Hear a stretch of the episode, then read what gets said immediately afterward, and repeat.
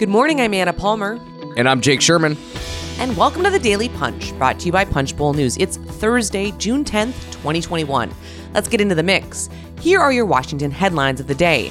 Number one, we've got the latest on the flap between Democrats and Representative Ilhan Omar. Number two, where things stand in the Senate on a ton of different big legislative projects. And number three, a full circle moment for Elise Stefanik and former President Donald Trump. All right, Jake, there has been some drama and internal fighting. Wait for it, not among Republicans, which is what we've seen for the past several months, but actually between Democrats and one of their own, Ilhan Omar. That's right. Ilhan Omar on uh, Monday posted a tweet that said we have to have the same accountability and justice for all victims of crimes against humanity. We have seen unthinkable atrocities committed by the U.S., Hamas, Israel, Afghanistan, and the Taliban.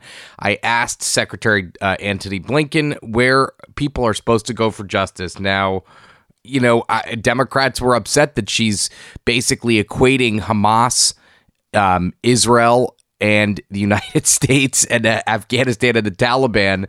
Uh, and that is obviously a um, not something that a lot of uh, House Democrats would say, uh, or a lot of members of Congress broadly. And so, uh, a group of twelve uh, Jewish Democrats, House Democrats, put out a statement asking her to clarify her words and it's a pretty amazing statement in the sense that you don't usually see this. You don't usually see um, House Democrats issuing big statements against one of their own, against other House Democrats.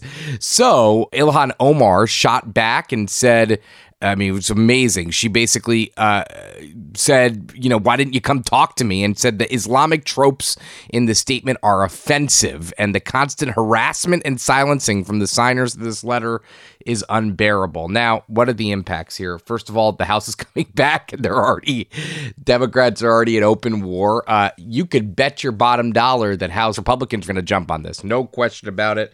I would I would guess that that uh, McCarthy, Kevin McCarthy, the House Republican leader, will force a vote on stripping Ilhan Omar her uh, Foreign Affairs Committee seat, and and that would be a nasty, nasty vote uh, for a lot of House Democrats. Yeah, it's one of those things where we've focused so much in the past several months on kind of the Republican infighting, whether it was what's happening with the latest on Marjorie Taylor Greene and offensive statements she's saying, or what happened between Liz Cheney getting outed, ousted from House Republican leadership, and now you see kind of this drama unfolding. And I feel like this has been on the fringes for a while. I mean, this is not the first dust up that they have had over how Ilhan Omar frames this issue, but it is going to be something also, you know, how does Nancy Pelosi handle it? Because it's this is not going to just be something that's going to be at the member to member level. Clearly, things are, you know, kind of going to move up, I think, pretty quickly to the House Democratic leadership level. I think that's right. Yep.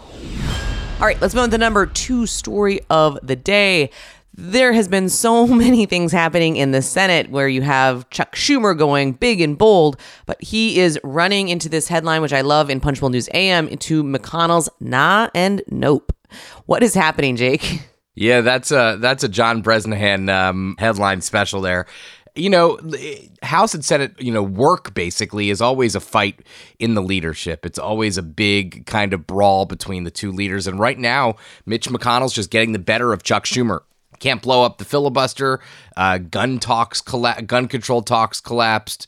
Jacky Rosen of Nevada said told the Washington Post that she's not interested in in blowing up the filibuster. She later walked that back, but what a strange episode for Senate Democrats. Uh, Mark Kelly refused to back changes to the filibuster uh, in a conversation with Liz Landers of of Vice News. So you know, just things are going McConnell's way at the moment. If you're judging by by um, facts. I hate to say it. Yeah, I mean, I think what's interesting here too, though, is I mean, like, so this is just there's so much happening, and basically Schumer is running up against the the the structures of the building of the rules and whether it's all of the things you just mentioned or even infrastructure you know president joe biden's next biggest uh, agenda item and election reform, a basically one of the biggest uh, issues that Democrats feel like is an existential crisis for them as a party. both of those things are essentially stalled. Yes, this G20 group of senators is continuing to talk, but it's very hard to see Democrats being able to find 10 Republican votes for an infrastructure bill at this time. You know, John Cornyn basically, you know, poured a lot of cold water on that yesterday as well. So that means they're going to be going down reconciliation with his, you know, 50 Democratic votes alone. It's going to be super tough. I mean, I think on all of these issues, he faces very, little room for maneuvering and thanks to McConnell, you know, the, his Republican flank has really stayed with him on all of these issues. Yeah, that's right. Um, and uh, I mean, listen, we're going into a critical period here, right? I mean, we're going into just one of the busiest legislative. We've said this before. We'll say it again. one of the biggest legislative periods in recent memory, and um, so time is of the essence, and strength, frankly, is of the essence. Definitely. I think the other thing, just to say real quickly, is the fact that there are a couple bright spots, whether that looks at some of this police reform uh, negotiations, where it does seem like that's moving in the right direction, with Senator Scott reviewing text from legislative counsel at the moment. Uh, and you also have, which was interesting, uh, immigration reform, which had been kind of simmering in the back burner. We hadn't heard much about it. But uh, Dick Durbin, the Senate Majority Whip, did hold a meeting on that uh, yesterday, and it was, you know, I think with all the readouts that we've gotten, is it was a fairly productive meeting. I'm not sure that means a deal is imminent, but definitely, you know, a couple other things. If they needed anything more on their plate, there's a couple other things to be watching as well. Let's move on to the number three story of the day the Bedminster beat. Elise Stefanik raises more than a quarter million with former President Donald Trump. Yeah, this is a full circle moment for the House Republican Conference. Um, Liz Cheney was booted out of leadership because she didn't like Trump enough. Now, now we have Elise Stefanik, the new House Republican Conference chair in Bedminster, New Jersey, with the President of the United States raising more than a quarter million dollars. Um, and uh, qu- quite the event here. The I think that um, uh, Donald Trump. I don't think Donald Trump held a roundtable, took photos, and interestingly enough, some of Liz Cheney's former biggest donors were in attendance. Wow. This is the Kemmerers who own the Jackson Hole Mountain Resort in Wyoming.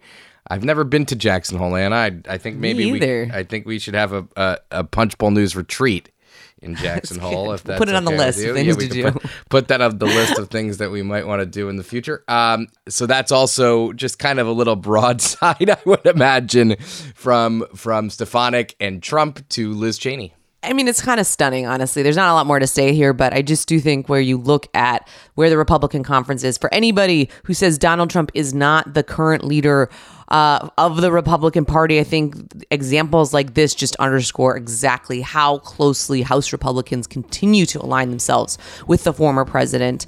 Uh, you you kind of can't have more of a bear hug than that.